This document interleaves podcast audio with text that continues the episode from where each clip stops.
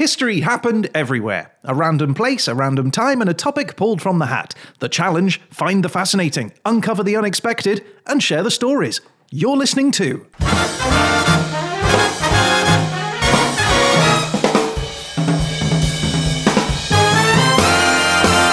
History happened everywhere.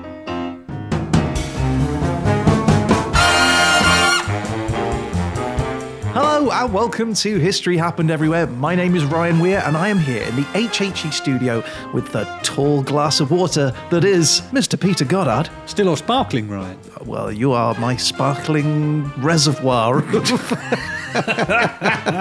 of juice. Oh my lord, that's a terrible image. Okay, so last week the Dersolator selected Uzbekistan, 1876 to 2007, and smell. Smell, yes. That's Uh, exciting. very challenging for me because, as you know, I have a very, very poor, borderline absent sense of smell myself. Oh, you poor little man. Uh, you've got a good sense of smell, though, haven't you? I can smell you from here. Uh, well, what? we're going to do today, Ryan, Yeah. is discover the essential smells of Uzbekistan. Oh, that's exciting. Uh, well, we're also going to discover a metaphorical aroma, the stench of corruption. Okay. And then finally, we're going to try and cover that smell up with the perfume of Uzbekistan. Oh, nice. That sounds great. Well, uh, let me warn you that this perfume has a dark side. Well, I'm looking forward to it, Peter. I'm looking forward to it too. Should we crack on? Let's do it. All right.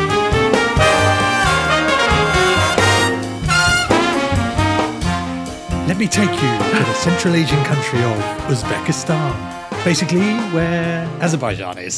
so, Really? if you'd just like to import last week's description of the area, that would be perfectly good. But in fact, the Republic of Uzbekistan is a doubly landlocked country in Central Asia. Do you remember what doubly landlocked meant? No. It is a country that is landlocked, so it's not attached to any oceans. Yeah. But all of the countries to which it also borders are also landlocked. Oh, okay. Yeah, yeah, yeah. I do remember now. There are two countries that are landlocked doubly in the world, and that is Uzbekistan and Oh, I knew you were going to say that. Liechtenstein. oh, okay. That was my episode. Yeah.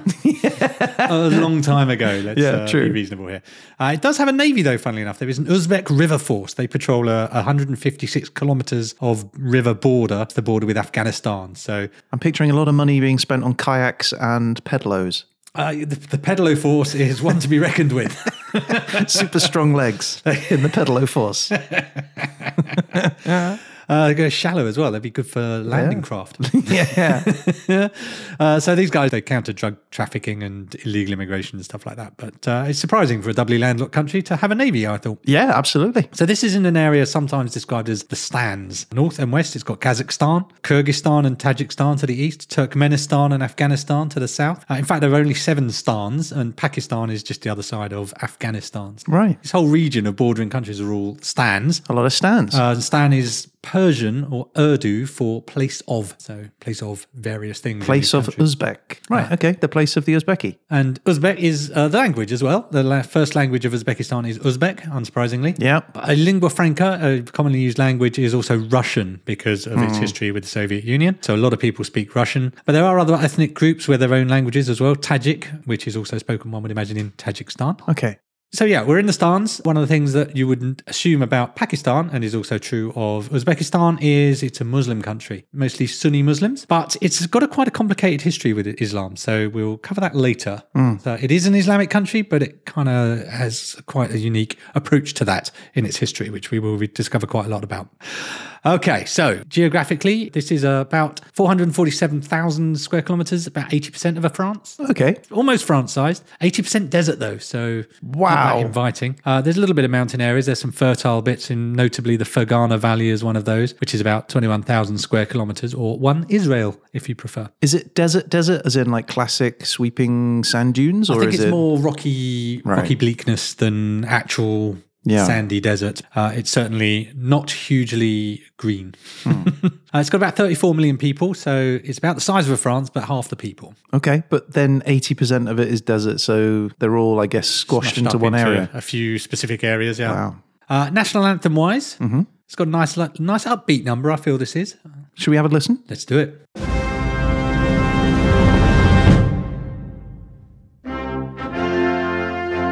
I love it. Right, this is Han Solo and Chewbacca walking Yeah. down to receive their medals, isn't it?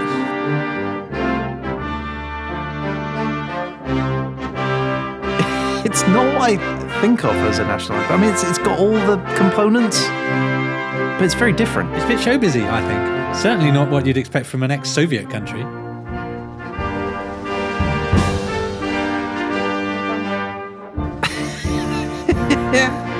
This is a montage scene where the hero is assembling his military gear for his attack on the villain's compound.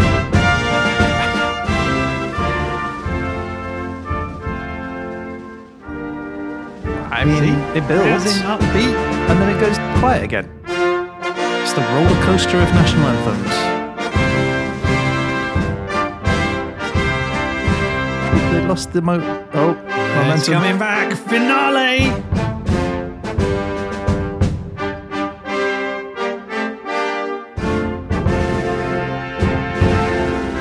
Finish. there it is. I like the end. That's good. Flag wise, you're looking at three horizontal stripes. Okay. These are azure, white, and green in their official terminology pale blue, white, and light green. Ah, nice. Uh, and the, the colours are, are separated by two thin red, new word of the day, fimbriations. Whoa. Red fimbriations, that means that the bands of colour are separated with a little red line. Okay. I would have called it a red line, but a fimbriation is the term. Have you seen that in a flag before? I haven't actually. It's quite new, and it also has a crescent moon and twelve stars at the canton, which is the top left-hand corner. Uh, basically, this pale blue, white, and light green looks like a packet of mints. It's got a minty feel to it. It's a minty fresh flag. yeah, minty fresh flag.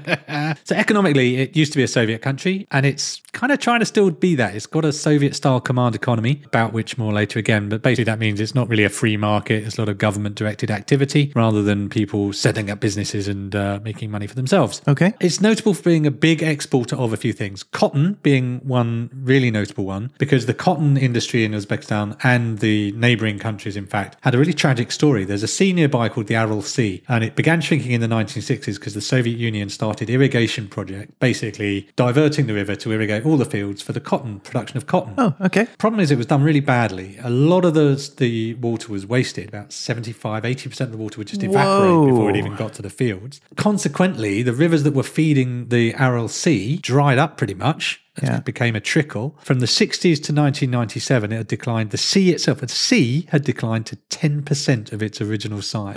it's a massive ecological disaster in the area caused by the attempt to grow cotton not very well. I'm kind of staggered by that. It's mind blowing. It's I've Just ten percent of the sea left. I've seen satellite images of this sea that then just Disappears just to a a puddle. of sort of islands appear, and it just looks ah, it's it's remarkable. It's really tragic. Wow. Okay. Are there any plans to sort of like rectify that, or have we just washed our hands of it? I don't know is the long and the short of it, but there are reasons why things might be changing, which we're going to talk about. Okay. But they also have gold. They have a place called Muruntau, which is one of the largest open pit gold mines in the world. Cool. If you like driving trucks down into the belly of the earth, that's a place for you. And it's the second largest producer of carrots after China and apricots after Turkey. Uh, famous Uzbeks really struggled on this one. I found a, a list actually of about 60, 70 names of famous Uzbeks, of whom I recognized not a single one. A lot of very accomplished people, Okay. but uh, no, nothing. What scientists and No, no, they had Sports a lot of people? politicians. There was one though, historically, Timur, also known as Tamerlane, also known as Tamburlaine. You may be familiar with from your dramatic education, Ryan.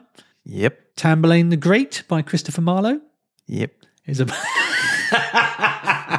yeah, yeah. Ask me anything about it. I know it really well.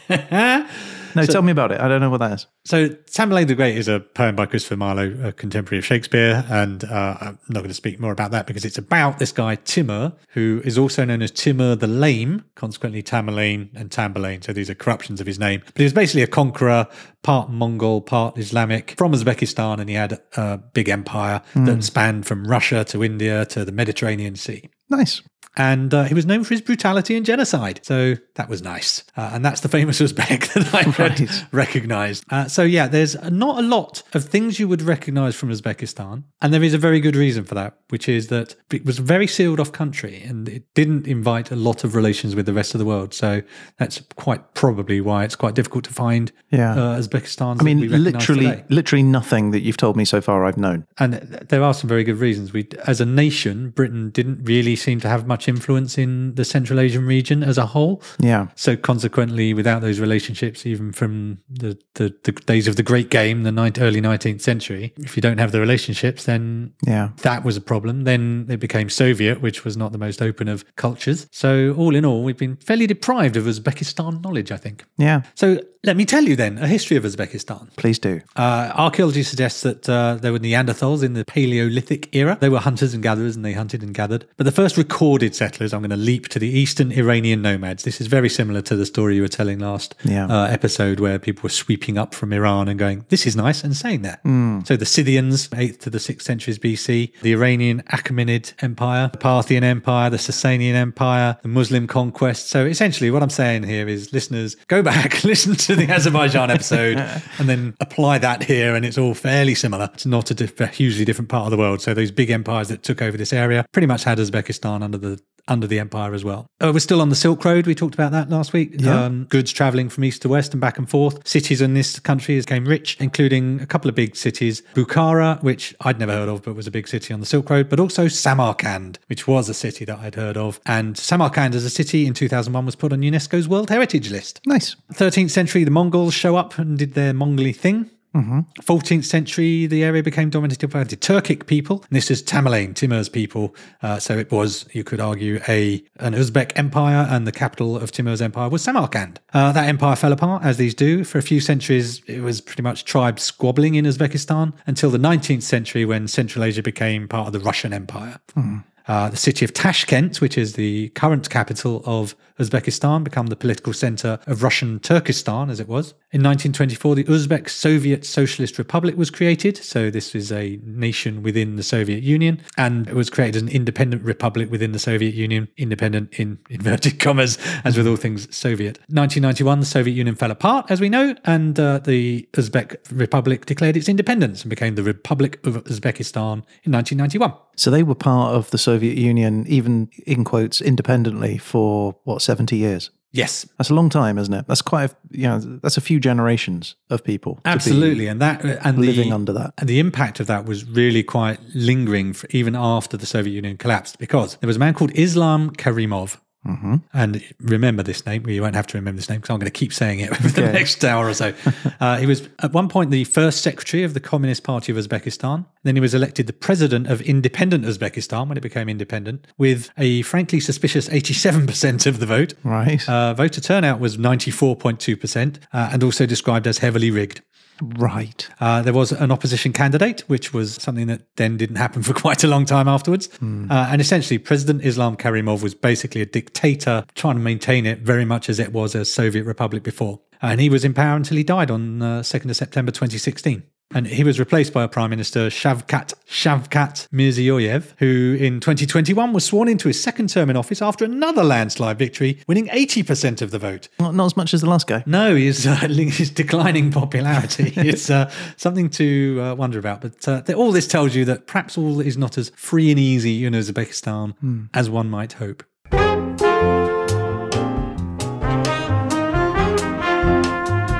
So let's talk about smell, shall we? Hmm. Uh, the subject smell is quite tricky, isn't it? How do you Google smell and all sorts of things come up? But to get myself started, I went to the subreddit R Uzbekistan, where Okay. uh, Uzbeks can be found, and asked them, "What do you think the smell of Uzbekistan is? That's is?" a great question. And I got a few answers. The the Olden Times is a user. Uh, he said the distinctive smell for me is Chorsu Bazaar. That's a famous hotspot for tourists in Tashkent. It was strawberry season and everyone was selling strawberries. I've never smelt such a strong aroma of fresh berries before or since. Oh, that's amazing. Sounds amazing. What a doesn't it? great memory. Yeah, Chorsu's Bazaar's in the centre of Old Town Tashkent. Hmm. Chorsu means crossroads or four streams in Persian. Okay. And it's in a an amazing building. It's just outside the station, or it's in the grounds of the station. It's in this building that's like a giant blue flying saucer come to land. It's huge Nice. dome.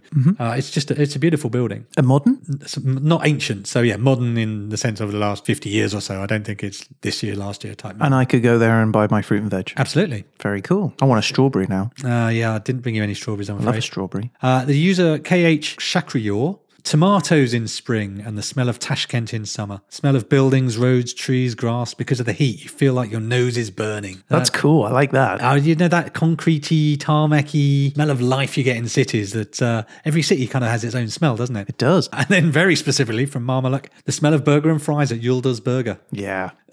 Yeah.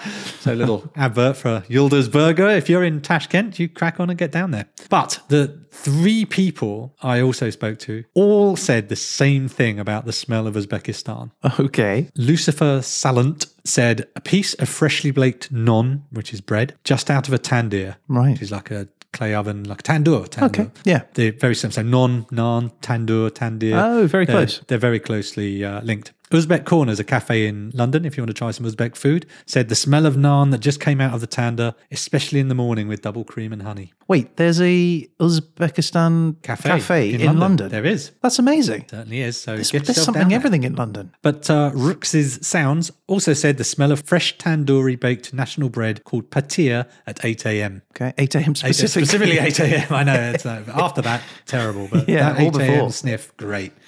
So non and patir, these are two different types of bread, both cooked in a tandoor or tandoor or tandir, various spellings. So clearly, freshly baked Uzbek bread is a signature smell to the area. sure. You know, 50% of the people went straight to it, almost used the same words. Mm-hmm. It was the bread out of the tandoor and usually in the morning as well. Yeah. So in an effort to put you in Uzbek mood, Yep. I've made you this. He's pulled out a tin, and within it is what looks like dough. That, my friend, is my attempt at an Uzbek bread. Now, before we pop this in the oven, here are some warnings that go with this bread. Number one, I am not a baker. Okay. Number two, we don't have a tandoor. We've just got an oven, and the Yeah. tandoor is a big part of the taste of the smell of the bread. I could write Tandir on a post it note and stick it on the oven, though. Do that; it'll give it much more authenticity. Yeah. Now, number three, I have tried this once before, and it was not good. Right. Uh, it came out about the size of a dinner plate and about the density of a dinner plate, Right. and it was as hard as a dinner plate. Was it just a dinner plate? It could have been a dinner plate. It wasn't a dinner plate. It was my attempt at bread. So the rehearsal did not go well. I'm not going to lie to you. Um, well, you know, it's a well known thing that the dress rehearsal always goes poorly and the first night goes well. Okay, so- I'm excited then because I was also told by the guys at Uzbek Corner that even they, who have all of the equipment, they've tried to recreate the amazing Uzbek bread smell and they couldn't do it in this country. so it's something very specific to being in Uzbekistan. Exactly, they were saying it's the all the local ingredients and the local water and the local air, I guess. So basically, whilst this is my effort at Uzbek bread, I don't think we can probably come away with this having said we Yeah. really know what Uzbek bread tastes or smells like. I'm unsure why you put a swastika on the top of it, though. Well, I will explain that, but I would also explain that it's not a swastika. If you look carefully, it's HHE in little dimpled Ah, indentations. And that okay. is uh, a very specific thing, which I will tell you about shortly. Okay. But pop it in 13 minutes at 210 degrees C, please.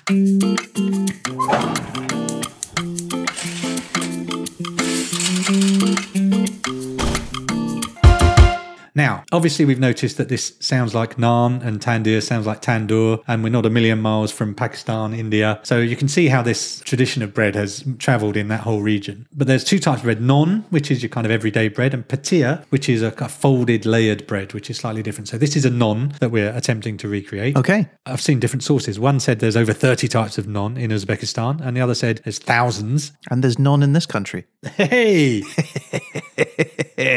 So at its most basic, you put coal and firewood in a tandoor, you heat it for several hours. The walls of the tandoor you sprinkle with salt water so your dough is uh, able to be peeled off the side. You slap your dough on the side of the oven. It cooks up nicely at very high humidity and temperature. The result you get is a round, relatively flat bread, kind of with a bit of a flatter middle. And in the middle, what you see is a pattern of little indents. It's often really elaborate and beautiful in a way that ours isn't. And this is kind of your maker's brand. It's, Oh, nice. uh, it's it brings some art to the loaf, but it also says this is my bread. Cool. And it's made with a device, very specific device for the imprinting of the middle of non with Mm. your pattern called a chekich. It's just kind of like a stamp, like you know, you have a, a, a rubber stamp, and you drive loads of small pins in in a pattern into Mm-hmm. the bottom of it, and you just press those pins into the middle of your bread, and that's your branding for your bread. That's wonderful. Uh, what a great idea. Pretty, and it goes, ah, this is Bob's bread, Ryan's bread, or Yeah. uh, history happened everywhere bread in this case. And what do they normally do? Like images or words or uh, patterns and images. I've seen sort of flowers, lots of uh, geometric patterns are quite common. That's really cool. So anyway, it's tasty and it's nice to look at. But here's the thing: the reason we're talking about bread so much is bread is much more than just bread to Uzbeks. And Uzbekistan in general. Okay. They have a, a particular and profound reverence for bread in Uzbekistan. There's an Uzbek proverb respect for none is respect for country. Right. There are a lot of rules and sacraments and behaviors around bread as well. So you don't just munch on bread freely. There was a lot of rules and regulations around bread. Tell me some. So at a meal, it's the first thing to be put on the table, Okay. usually by the oldest person present. You do not put it upside down. Okay. So So, it's disrespectful. if you put it upside down, that is disrespecting the bread. You don't do that. Do you get bad luck or anything? Or is it Didn't just say what the. I think people would just look at you and go, "Bad person." Yeah. At the start of the meal, you start with the bread. You don't. Okay. I'm okay with that. You don't cut the bread with a knife. This hurts the bread. You break it by hand. Uh, you shouldn't leave any bread. You should uh, finish the bread. that That's not a problem. I'm bought in on that one. Well, we I may put that Yeah, well, to we- the test in yeah. a minute. you definitely shouldn't drop bread. If you drop bread, you should pick it up, put it on top of a wall or in a tree or something for the birds while saying Aish Allah, God's bread. And if you don't do that, Yeah. a passerby will do it for you. Really? Yeah. And then whoever does it, frequently other people will kind Hmm. of thank them and bless them for respecting and caring for the bread. So who's dropping bread? I mean, nobody in Uzbekistan, but I can imagine a casual tourist running around going, Oh, I can't eat this bit and Right. chucking it on the ground and thereby exposing themselves. But you're not going to fall for that, are you, Ryan? How do you feed ducks if you can't throw bread on the ground? Uh, that's good. Well, they have to get up to the tree and eat it. Because one of the rules, I didn't really, I wasn't going to speak about this because it felt like you don't put bread on the floor, Yeah. which seems pretty commonsensical to me. Yeah. But uh, yeah, you, you're supposed to keep it in an elevated place as well. Okay. So keep your ducks up high. Okay, Yeah, yeah. Bring your duck to your bread. I think if we've learned anything, keep your ducks up high is the key It's takeaway. advice for living, I would say. is. People swear oaths on bread. When a baby is about a week old, you bring the baby home from the hospital. They have a ceremony, Beshika Boglash, where the baby is placed in a beshik, which is a cradle, Uh-huh. and you place bread under the pillow of the of the so under the baby's head. Wow. They really love their bread. They absolutely do. And that, that's done by the most respected older women, either from the family or the neighborhood. The bread is supposed to keep the evil spirits away because bread is sacred. They say a prayer as well so that evil spirits don't harm the baby. right. That same day, your ceremonial bread will be distributed throughout the neighborhood with an announcement that a special guest has arrived, the guest being the baby. Oh, I see. When the baby walks, there's a ceremony where they place bread between its legs to bless its path in life. Okay. If you want to get engaged, you've got to use your loaf. The, if the families agree to a match, so it's kind of a matchmaking tradition, they agree with a bread breaking ceremony. So again, bread is distributed in the neighborhood as well. Once this agreement has been reached, bread is taken around the neighboring houses, and the people in the neighboring houses say, Who is this bread from and why is it given? And the answer is the family X has broken bread for their daughter. So then you know there's been an engagement and probably not to try it on with that family's daughter. Right. Yeah. Now, here's my favorite Okay. bread ceremony. If you've got a son traditionally who is leaving home for a long time, going to war, Yeah. going overseas for work or for study, Joining the Navy. you bake two loaves of bread face to face, and you, the son takes a bite from the bread. Right. And then you keep that bread and you hang it, dry it in the sun, hang it near the ceiling until the sun comes back. So it's to guarantee his return. Oh, wow. But it's got a bite taken out of it. Yes, it's got his bite because he needs to finish his bread, so he will return. Does he have to eat it when he goes back? Uh, I'm not clear on that. I would hope not because it's dry and old. Oh, yeah. it's a good job it was bread and not like soup or a sausage or something. They could have picked anything and they went with bread. yeah, it's like We need to put this soup under this baby's bread. head. Put the soup between the baby's legs. Uh, just splash the baby, anoint the baby with the oxtail.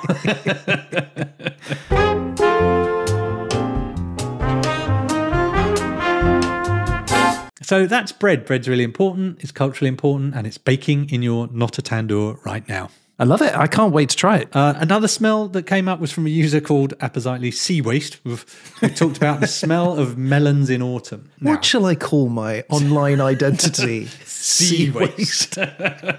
of all the words to choose from in all the world. So the smell of melons in autumn, I, I looked into melons a little bit and it turns out melons are pretty important too. This is slightly different. This isn't a, as culturally embedded as bread. It's just that me- melons have a specific, or there's just lots of melons in Uzbekistan. There's many different types of melons, though. Are we talking watermelon? Ah, well, no, we're talking the cantaloupe type. Watermelon Okay. and melon. honeydew. So honeydew, cantaloupe, those are all melons Okay. which have a totally different route to watermelons, which are a totally different category. So, a famous kind of, you're aware of Marco Polo, famous traveler, early traveler. Yep. There's a Moroccan version of Marco Polo, a guy called Ibn Battuta, who's famous for his travels and writing about them in much the same way as Marco Polo. Cool. Uh, he wrote a book called The Rihla, which is actually entitled A Gift to Those Who Contemplate the Wonders of Cities and the Marvels of Travelling. Snappy title. In Sorry, just while I've got you, I I haven't been timing this, by the way. the bread. Yeah. Oh, I see. Um, So I should just go and check. yeah, we should probably do that.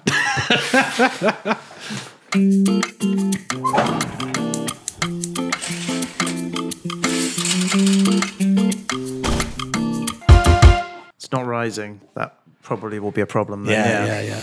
Yeah. I didn't expect this to go horribly wrong. Okay. Sorry about that. That's right.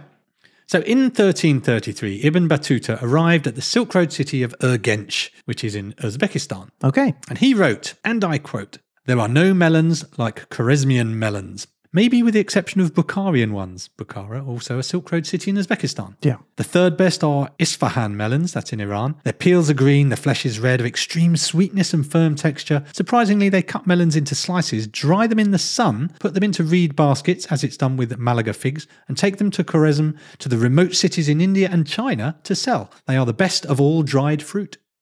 Two things. This guy knows his melons. He knows his melons, doesn't he? He's shopped around and really done his research. He's which melons.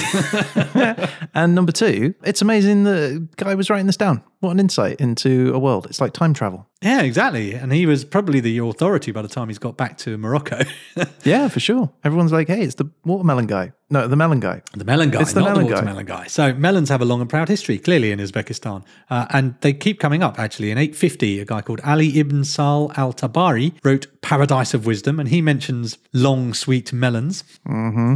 Uh, in 955, Muhammad Abu al Kazim ibn Hawqal describes a long melon that was ugly but of the highest sweetness. Uh, he also mentions that melons are cut up, dried, and sent to numerous places in the world. So basically, Uzbekistan is kind of the world melon capital. Dried melon as well. Yeah, and they do it in a very specific and interesting way. In, in mid 15th century, Armenian merchants take melon seeds to Italy. They really catch on. Uh, again, not watermelons, melons. Uh, but you have to beware the melon. Medieval physicians thought the cold and wetness of a melon, you know, they believe in the humours and heat and dry Sure, having yeah. various effects on the body. So they thought this coldness and wetness would undermine your body's natural heat, upset its equilibrium, and would make you ill. In fact, in 1471, Pope Paul II's death was attributed to eating too many melons. What? He loved his melons. Yeah, but it's also believed that the this notion of the coldness of the wetness of the melon having to be balanced by something. Yeah. They balanced it in the good old days with ham around. So you may have come across ham on melon, Yeah, Parma ham on that's melon a today. thing, yeah. That's one of the potential places that No idea way. came from. That's a traditional the cold thing. and wetness of the humours with a, a meaty dryness. And also, it just tastes nice. Well, yeah, it doesn't hurt does it? No. I love bitter melon. Yeah, Have you well, brought me a melon? I did not bring you a melon because shame. one of the many reasons you don't have many active smells, massively out of season. I spoke to the guys at the Uzbek cafe and they said, if you find any, can you tell us, please? Oh, really? so I was hoping to bring you Uzbek melon and I'm afraid I have entirely failed. Ah, Uzbek melons are gold dust. Absolutely. I was hoping to even get some of the dry stuff, but uh, not really not really available. I couldn't get hold of them. Okay. In 1876, we're romping through melon history here. Captain Frederick Burnaby, he wrote a book called A Ride to Khiva, and he describes how, uh, quote, melon traders would shovel up snow and ice during winter and store it in deep underground cellars. Then in summer, the most succulent melons were packed in ice, which they'd stored since the winter, placed into large lead containers, which were heaved onto camels to journey across the deserts to the banqueting tables of the Tsar of Russia, the Emperor of Peking, and the Mughal rulers of northern India. I mean, there's a lot to unpack there. It really is, isn't there? um, okay. I do not think of that time period having frozen goods, uh, haulage. Exactly. You've got That's exactly a what that is. refrigerated van is now a camel with a lead case full of ice That's incredible. Underground little cellars full of snow and ice. just to preserve your melons in the summer. That's amazing. How cool is that? and great. also, those poor camels carrying lead boxes full of ice. I know. You'd hope they'd find a lighter weight alternative, but I guess the freezer box didn't really Oh, happen for quite some time. Yeah, that was a that was a, a way off yet. But he also said throughout the winter, melons are preserved according to an old method where they are put into straw or net bags and then hung from the ceiling of a special warehouse called a kaun kana, or Okay. melon house. Melon house. Get yourself a melon house, Ryan. I won't mind it. And hey, mate, interestingly- should I check the? Uh, should I check the oven? Have a little look. Yes. Okay, I'm doke. sure it's deliciously brown. All right, I'll check it now.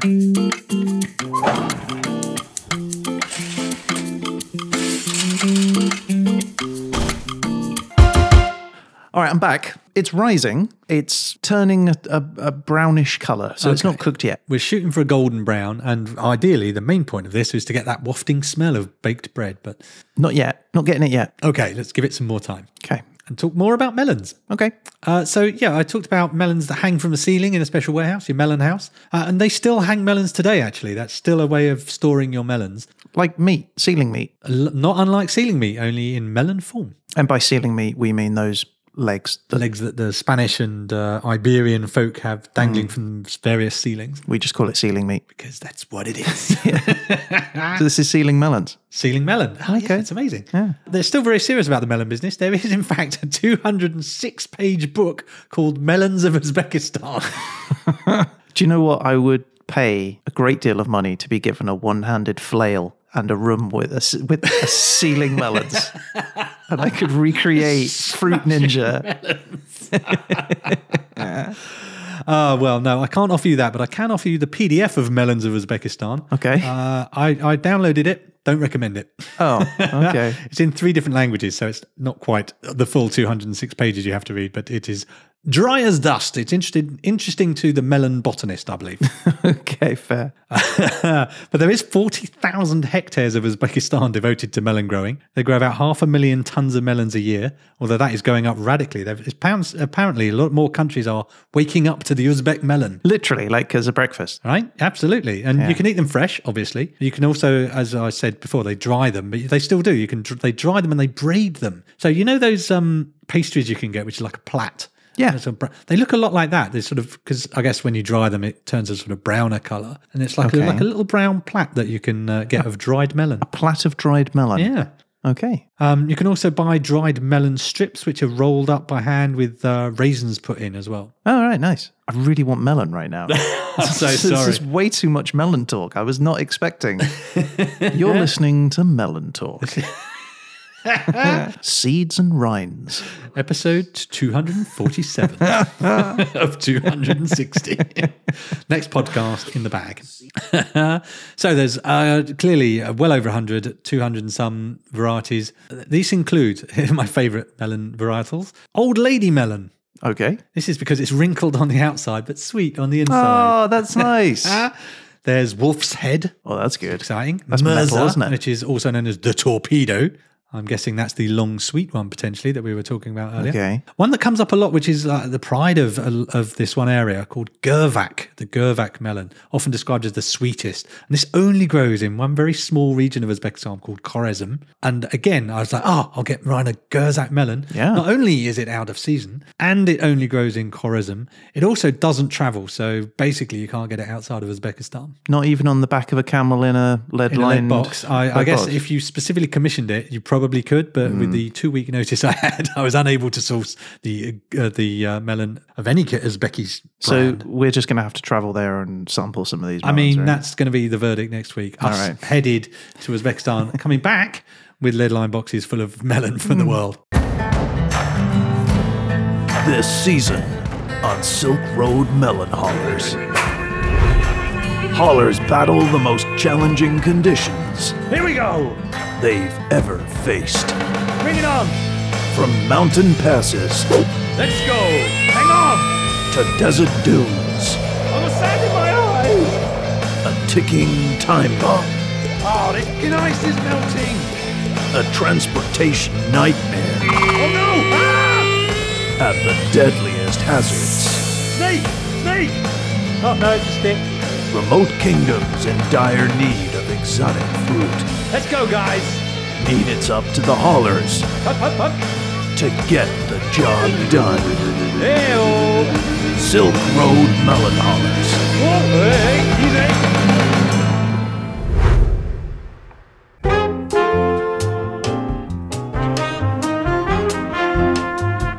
So that was the literal smells of Uzbekistan the bread, the sacred bread with all the rites and ceremony that go with it, and the melons, which are clearly profoundly better in Uzbekistan than they are in my local shop. Yeah, for sure. So let's move on from a literal smell to a metaphorical smell. Oh, okay. A bad smell at that, my friend. Hmm. The stench of corruption.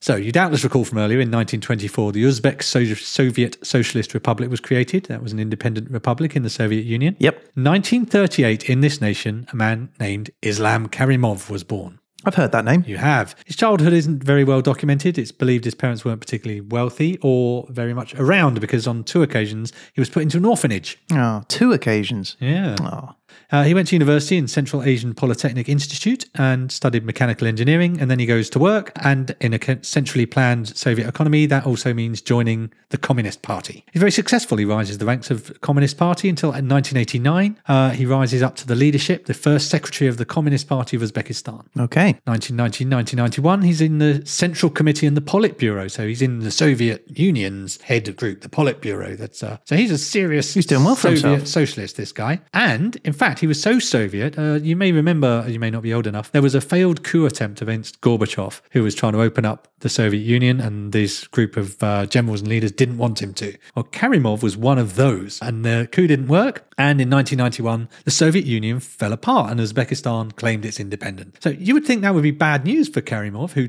Definitely. fought against Gorbachev Yeah, yeah, in yeah. an attempt to keep the Soviet Union going. No, not so. In fact, he was the one who declared independence after the Soviet Union fell apart, and he becomes the president of the new republic. So why does he do that then? He is a survivor. Well, he is. He's fundamentally he wants to stay in charge, and uh, Right. he sees the way things are going. So Yeah, he go with the flow. I will stay in control by declaring independence. As Wikipedia says, Uzbekistan under Karimov government was classified as a hard authoritarian state. oh, yay. Yeah, the state's primary legitimacy claims are anti Islamism and anti ethnic identity. So, similar to the Soviet Union, anti religious, anti nationalist, it's the Soviet, or in this case, the the nation and the Communist Party of the nation. So it becomes weirdly this anti Islamic Islamic country. Everyone practices Islam, but the state is very much against it. Uh, in 1995, his term gets extended through to 2000 with a referendum where 99.6 of the voters wanted to extend Karimov's term. Oh, wow. Yeah, what a popular fellow, eh? That was a lot of people. Yeah, uh, there's some people suggested it was not an entirely fair process. Yeah. he was a very popular man, clearly, although uh, in the West, not ma- making much of an impact. Only seven countries of the West have even an embassy in Uzbekistan. It's repressive, it's authoritarian, it's all the things the West likes to say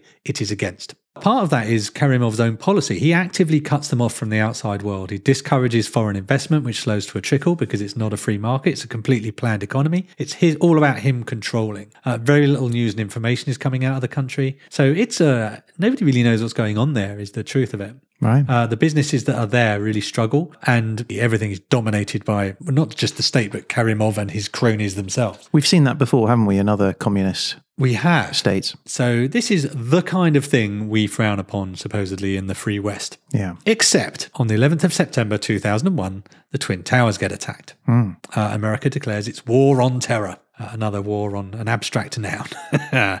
so suddenly, this terrible authoritarian, repressive regime, which doesn't have free markets and clamps down on its population, is actually an anti Islamic Islamic nation not very far from Afghanistan. So now the United States starts looking very interestedly at Karimov and Uzbekistan. They suddenly realize that Karimov is a great guy. He's got nothing but the best interests of freedom at heart. He's trying his best to open up the country, and he's now a key ally in the war on terror. And not only a key ally, but of course an Islamic key ally. So a kind of totem of, oh, this isn't just a war against Islam at all. So suddenly, Karimov is a great guy, and America really wants to pal up to them. In fact, they open an airbase in a place called Karshi Khanabad in Uzbekistan. Hmm.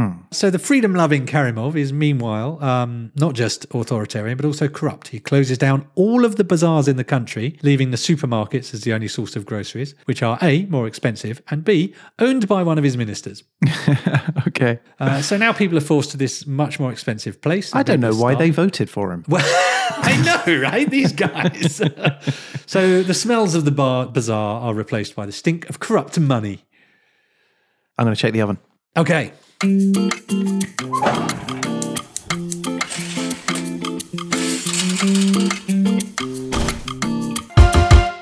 mate. It's done. How does it look? It looks Is it golden brown? It looks delicious. All right. Like Jane, it smells amazing. I opened the oven and it's just I got a waft of bready goodness. That's it. That's the smell of Uzbekistan almost. I like it. All right. I want to well, live in Uzbekistan. Let that cool off a bit and we'll have a nibble at the end of this segment. Oh. right. So, where were we? Ah, yes, the freedom loving Karimov's shutting down everything to help his buddies make their money, which is essentially the theme of the place. He wants to control everything. All of the industry happens to be running through him and his friends. So, obviously, shutting things down and uh, basically controlling everything doesn't really help the economy grow. So, the economy contracts. Although, while we're talking about corruption, the IMF, the International Monetary Fund, Who are they? they lend money to countries. It's a global organization that lends money to countries, more or less. It's a crude generalization. Allegedly influenced by the American influence, happily reports a 3% annual growth figure for the country. During this period. Meanwhile, the World Bank, another global organization which monitors global and national economies, mentions in the same period that the gross domestic product for Uzbekistan drops by $3.2 billion. Right. So someone's not telling the truth. So, yes, there is a book that I'm going to talk about the, the story of by Craig Murray called Death in Samarkand. And he talks about the meeting in which various ambassadors and the representatives of the IMF talk about what number to give for the annual growth for this country. And it is essentially settled over dinner where they go, probably it's about X amount. and uh, that's how they settle on these numbers, it would seem, across dinner, whilst an American ambassador is nudging your figures upwards and you are nudging them downwards if you believe what you see in the streets. Okay. So not really an attempt at finding an accurate figure. Didn't seem to be because the IMF opinion also influenced whether or not there was money flowing into Karimov, and the Americans want to keep Karimov sweet because they've got their airbase and he's their ally on the war on terror. Right. It's not just economic uh, unpleasantness in Uzbekistan either. There's resp- reports of widespread arrests, torture, the deaths of people doing nothing more than opposing the Karimov regime. Enter Craig Murray, who I just mentioned, the young British ambassador newly arrived in Tashkent. He is not like previous ambassadors to the nation who tended to kind of stick in the embassy and go to dinner. That seemed to be largely their job. He wanted to get out and about into the sights and smells of the real Uzbekistan and really make a difference. This guy's a guy on a mission. Okay. He does not like what he finds at all. And what year is this? This is Twin Towers Right, time. okay, yeah, yeah. So two, around 2000. So yes, young Craig Murray, one of the youngest ambassadors, I think he was 44 when he became an ambassador. Uh, he arrives in Tashkent and he gets out and about. He gets in his car, which uh, on its own kind of shocks all the staff. And, Yeah. what, what are you doing? Like, I'm going out to see people and understand what's happening. Like, oh, the other guys never did that. And yes, he doesn't like what he finds at all. The, all of the claims that the Americans and the British and the West in general is making about Uzbekistan making progress on freedoms and democracy, he sees for himself it is still a murderous, repressive regime. And he writes a telegram home to the UK in the ambassador's telegram, so sort of private mailbox, if you will. A summary of this this telegram, which was fairly incendiary, says the US plays down human rights situation in Uzbekistan. A dangerous policy, increasing repression, combined with poverty, will promote Islamic terrorism. Support to Karimov regime, a bankrupt and cynical policy. Wow. That is what is known as a career limiting move. Yes, in fact, literally, the, he shows it to his colleague in the um, embassy who says, that's a very long resignation letter.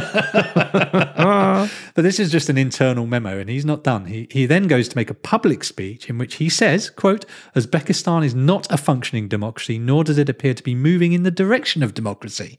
Now, this is true, but it's the opposite of what the Americans have been saying. And it has never been said aloud in Uzbekistan. Right. So, two things happen. The Foreign Office at home in the UK are very unhappy. Mm-hmm. The Americans are very unhappy. The other ambassadors and the Uzbek people love it. They- They've oh, never really? heard someone say, This guy is corrupt. They're blown away because there's a real lid on this country and you don't say things like that about Sure. So the smell gets worse. As this guy, Craig Murray, travels the country and covers more and more repression and corruption, he discovers factories where aid has been used to buy equipment that was supposed to be new equipment, but it's just beating up old secondhand stuff, and the difference has obviously gone somewhere. Uh, he discovers one uh, winery that doesn't even exist at all. It's uh, been funded and it's just not there. It's simply not there. Wow. Um, and what was happening was that the, I forget which organization it was, lent the money, but an international organization lent the money. The Uzbek bank took the money and it repays the interest on this loan, Yeah. but it's just paying interest from the taxes of the Uzbek people. They never made the winery. They never, Right. they just, the money gets squirreled away in someone's uh, presumably Swiss bank account. And uh, essentially the it's a means of fleecing the taxpayers of Uzbekistan rather than in this case the people who give the money because they get the interest paid. That's outrageous. Shocking, really shocking stuff. But worse than that is the, how they treat the people. There's reports of people being tortured and killed, including people who they have photos of. Uh, Craig Murray sends the photos back for examination, and he appears to be boiled alive. Wait, whoa, what? Yes, this is hardly the moves towards freedom and democracy that we're uh, hearing about Karimov. Clearly, it's not like that at all. It's uh, a- Boiled alive. boiled alive. Oh my god. Ambassador, Yes, and may I have a moment of your time? yes, of course. The minister understands that you have been making speeches in Uzbekistan, and he's asked me to express his full support for everything you're doing 100%. He does. Oh, yes, absolutely. Well, all right. However, he was wondering if you, you might like to make some tiny tweaks to some of the wording in your next speech. Such as Well, and this is just a suggestion, okay? Instead of calling Mr. Karimov a brutal, oppressive dictator, he thought you might like to consider law and order enthusiast. Hmm. Well, no, I mean, obviously not that, but old school management style or a rough and tumble politician. You know, something like that. Oh, I see. Anything else? Well, yes, the minister thought that instead of arrest and torture to suppress opposition, he thought, and feel free to make this your own, runs a robust election campaign. But he doesn't. He is a brutal dictator who tortures people. Oh, God, yeah, absolutely. But in a very real sense, isn't it more damning to imply than say? I mean, anyone could just say it. It, it takes an ambassador to imply it. I see. Well, in that case, as ambassador, I would say to the minister that I heartily recommend that he take a journey and become affectionately intimate with himself in a very real sense. By which you are implying, That he can himself. I'll pass it on.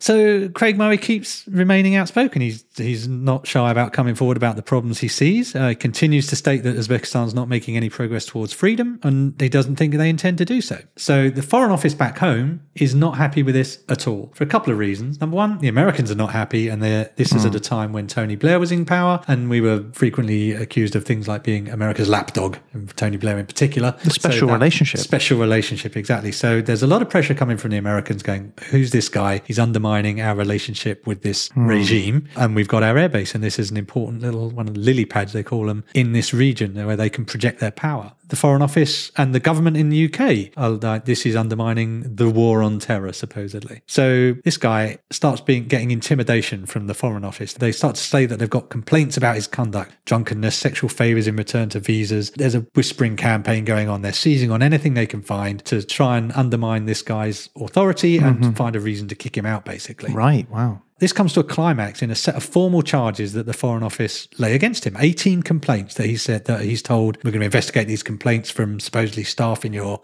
embassy. And he's like, oh, right, well, that's a problem. But he's also told not only are they going to investigate complaints against him, but he cannot tell anybody about this investigation or the complaint. So he's like, well, how do I prepare my defense?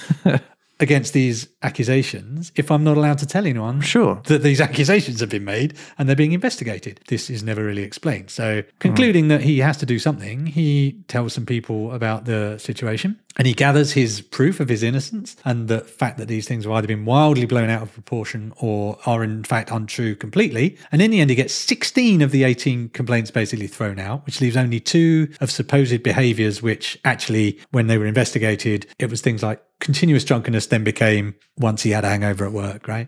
So these one time events, so two instances of single events which were held up. But of course, now they've added a 19th complaint. You told people about the investigation. Well, they did. To be fair, they did say that. How is that for a catch 22? If, Yeah. you, if you defend yourself successfully, that automatically triggers a new accusation of which you are clearly guilty and you have no yeah, defense. yeah. So what happens? So he gets a formal warning, which is is not enough to get rid of him, and he's determined not to jump. He digs his heels in. He's not going to change his way, but he's under super pressure. He ends up uh, actually for a while in a psychiatric hospital because he has essentially a breakdown, but he recovers from that. He gets back to Tashkent. They try and stop him going back on medical grounds. They they delay his medical approval. Mm-hmm. It's, it's just in this war essentially with the Foreign Office to stay in Tashkent and stay saying the things he wants to say because he's he's been very widely recognized within Uzbekistan opposition movement and the people of Uzbekistan and informally various other ambassadors all saying, you know, you're doing something that nobody's really done. You're exposing this regime as being a, a terrible thing and you're the only one doing it. So he's determined to keep doing it. So he manages to get back to Tashkent and his role as the ambassador. Uh, and just to show how messed up this relationship he has is, he's kind of fatally undermined at this point because an ambassador who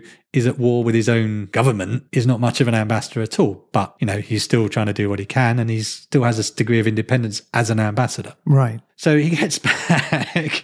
Uh, undeterred, he decides uh, that he's going to send another telegram. Oh no. Again, to the sort of ambassadorial all staff uh, mailbox, as it were. Yeah. Describing, this time it's about the receipt and use of information obtained by torture. So it turns out that the Americans and the British are getting information from Uzbekistan. Uzbekistan, as a nation, as Craig Murray well knows, gets its information by torturing people. Okay. And he describes the use of this torture and the intelligence from this torture as immoral, impractical, and illegal. This telegram mysteriously finds its way into the Financial Times, and the Foreign Office blame him for the leak, and that is enough for them to remove him as ambassador to Uzbekistan. I'm surprised that hadn't been done before. Well, he'd been he, he was quite scrupulous in a lot of ways in terms of he he was whilst he was publicly saying things, he would make sure it was sufficiently true that it was shocking, but it was within the bounds of sort of ex, not quite acceptable acceptable in the sort of higher sense, but annoying to people who want to pretend everything is rosy in the Yeah. garden of Uzbekistan. It just feels like that, you know, they could find an excuse to replace him or Well, because they, I, they, they really tried, and it was, it was the the story. It's a much longer story than this. Hmm. Sure, I highly recommend the book. It's called Murder in Samarkand by Craig Murray. It goes into a lot more detail about the corruption, a lot more detail about lot, the horrible things that happened to him, and the the war essentially he has with Jack Straw, the Foreign Secretary of the UK at that time. And they they they want him out personally. Yeah, of course. But of course, also the civil service has its rules and its ways of doing things. So you Yeah. can't just boot him out. You have to go through some some fig leaf that says that he's somehow done wrong. So Yeah, there's a a, lot of aspersions on him. And it doesn't help that then newspapers start featuring him because he's this ambassador speaking out. So there's also the risk of if they kick him out without legitimate reason, it's going to look really bad, and the papers are going to seize on that as well. Yeah. So he's he's kind of out, right? Then time passes and he's kind of sitting at home, I guess, going, well, that didn't go well. In 2004, though, Abu Ghraib prison, if you recall, the scandal of the discovery that actually there were terrible abuses going on there, various other scandals emerged that cast doubt on whether USA and the UK are really the good guys in this war on terror and whether it's really worth it. And more and more people start to come around to Craig Murray's way of thinking. Hmm. But that's fine. But what really made the difference was the Uzbekistan government, Karimov, decides to cozy up with the Russians instead of the West. A multi billion dollar oil and gas deal is made with Gazprom instead of with American firms. Really? Okay. And Karimov gives the US notice to get out of their airbase. Wow. Okay. Right about now, the US and the UK suddenly notice they bloody hate torture and repression. and goodness me, isn't it amazing that this Karimov seems to be absolutely full of it? Yeah. Um, there's, there's, there's much more to the story than that. But essentially, yes, when the, the oil and the money runs out, it turns out that we suddenly do care and the whole thing stinks to high heaven and continues to do so. So there's much more th- th- to the story, as I say. The, the details of this are really interesting. And if you are interested in murder in Samarkand or in the United States, it's known as dirty diplomacy, uh, it's well worth a read. That sounds great. It sounds really good. I admire these people that stand up for their, their morals despite the overwhelming odds against them. And it's it's a fascinating story because he literally goes out to some locations and he will he stands up to people who are threatening him, police people who are used to just raping people with impunity and being absolutely uncontrolled. And he would stand up to them physically sometimes. There's one instance where he slaps a guy who's shoot, pointing a gun at him. Wow. Um, and it's this crazy mix of this sense of your own importance as an mm-hmm. ambassador seems to really cut through with a lot of these authoritarian people because it, the number of times he just starts shouting at people and going, Who do you think you are? I'm an ambassador. Yeah. So, all these behaviors that you would kind of consider terrible in a different context of being this sort of entitled, arrogant, Who do you think you are? I'm I'm the ambassador, Yeah. actually is an incredibly powerful weapon against these kind of authoritarian thugs, really. And he, he puts himself in some quite tricky situations and he, he really has a degree of personal courage that's admirable. It's interesting, isn't it, that he was on the inside, so to speak, as an ambassador. Like he has the the clout and the knowledge and the connections. You'd think to be able to make a difference. Absolutely, and it's a it's a fascinating insight into that balance of he's representing a government that wants him to do something else, but so he's got to he got- can't he's got to go the off line. and do his own thing. He's got to represent the government accurately, but the government want him to be a specific way, and he won't be that specific way. And To be less human. Exactly. It's a really interesting study in different dimensions of power. You know, as an ambassador, he could do things that an ordinary Uzbek absolutely couldn't even dream of. He could say to Karimov, I think you are wrong about the GDP being massively up. Look outside, it's obviously going down. And Yeah. he'd, have the, he'd have these conversations with Karimov. And yet, on the other side, you know, he- he ultimately couldn't even hold on to his job. Yeah. So he's got this powerless, powerful dichotomy going on. It's a really interesting read, and uh, I, there's also a dimension to it that I don't want to go into too much because the, the accusations of drunkenness and uh, lechery, just to, not to put too fine a point on it, he doesn't help himself in his own book either because the number of times he's like, and then we all went off to the bar and he details the drinks, in particularly in a sort of post Me Too world. His descriptions of almost all of the women that he comes across, smashing figure, kind of Really? old school, Wow. Okay. Yeah, that doesn't things help, does it? doesn't help him at all. So you can see how he kind of got himself in trouble to some extent as well, because his relationships with the people around him seem to be old school, to say the least. Yeah, I understand.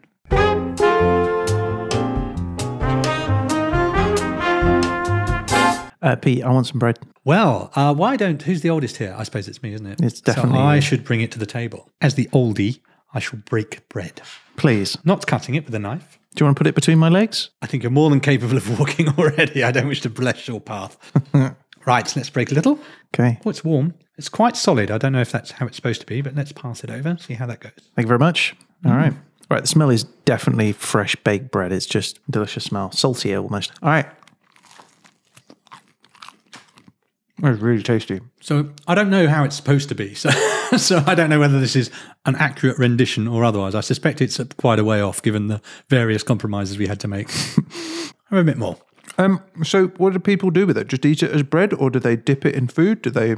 Well, Coat it in butter? corner guys were keen on yogurt and honey with it. Okay, Uh, I think there's there's as many things you can do with it as you can think of. that was amazing. That was so good. Well done.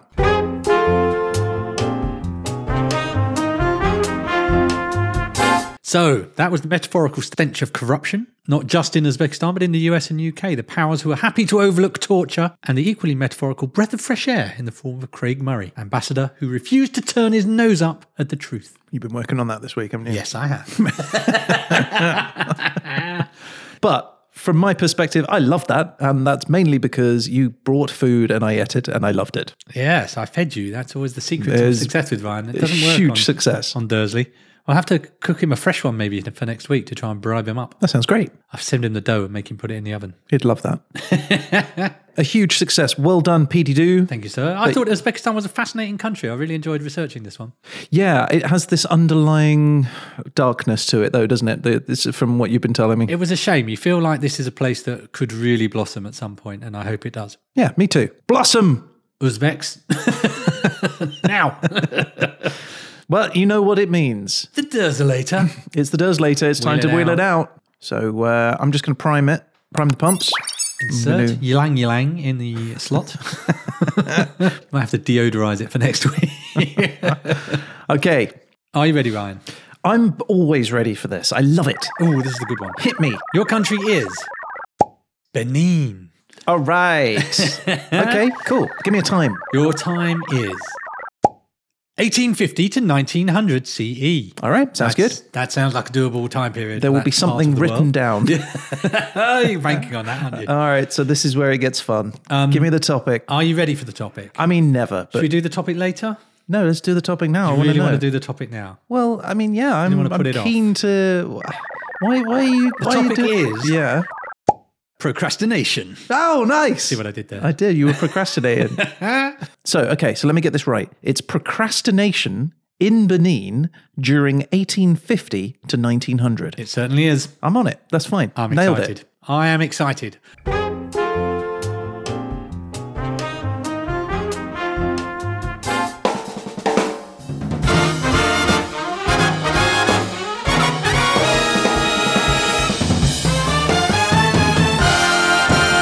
Okay, well, look, there we are. That's the show for this week.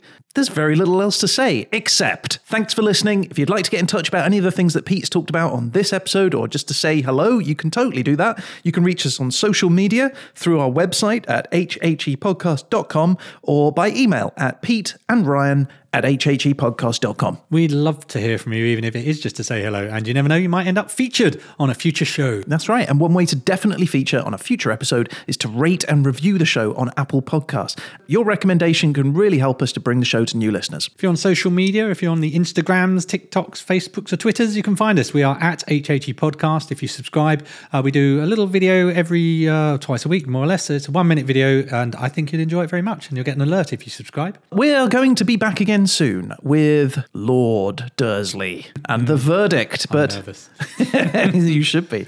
But in the meantime, uh, if you can't get enough of the show, check out our back catalogue of episodes, which you can find in your podcast app, on YouTube, or on our website, hhepodcast.com. All right, so that's it. A huge thank you to Peter. Thank you to you, Ryan. I guess all that's left to say is. You've been listening to.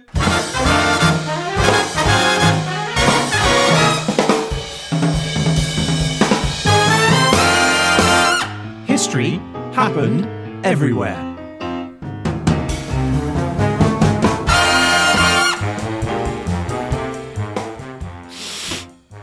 You smell that? No. What about this? No. This? Nope. Okay, all right. Uh, what about this? No. Hmm. All right. This? No. What about that? Oh, yeah. What, really? No.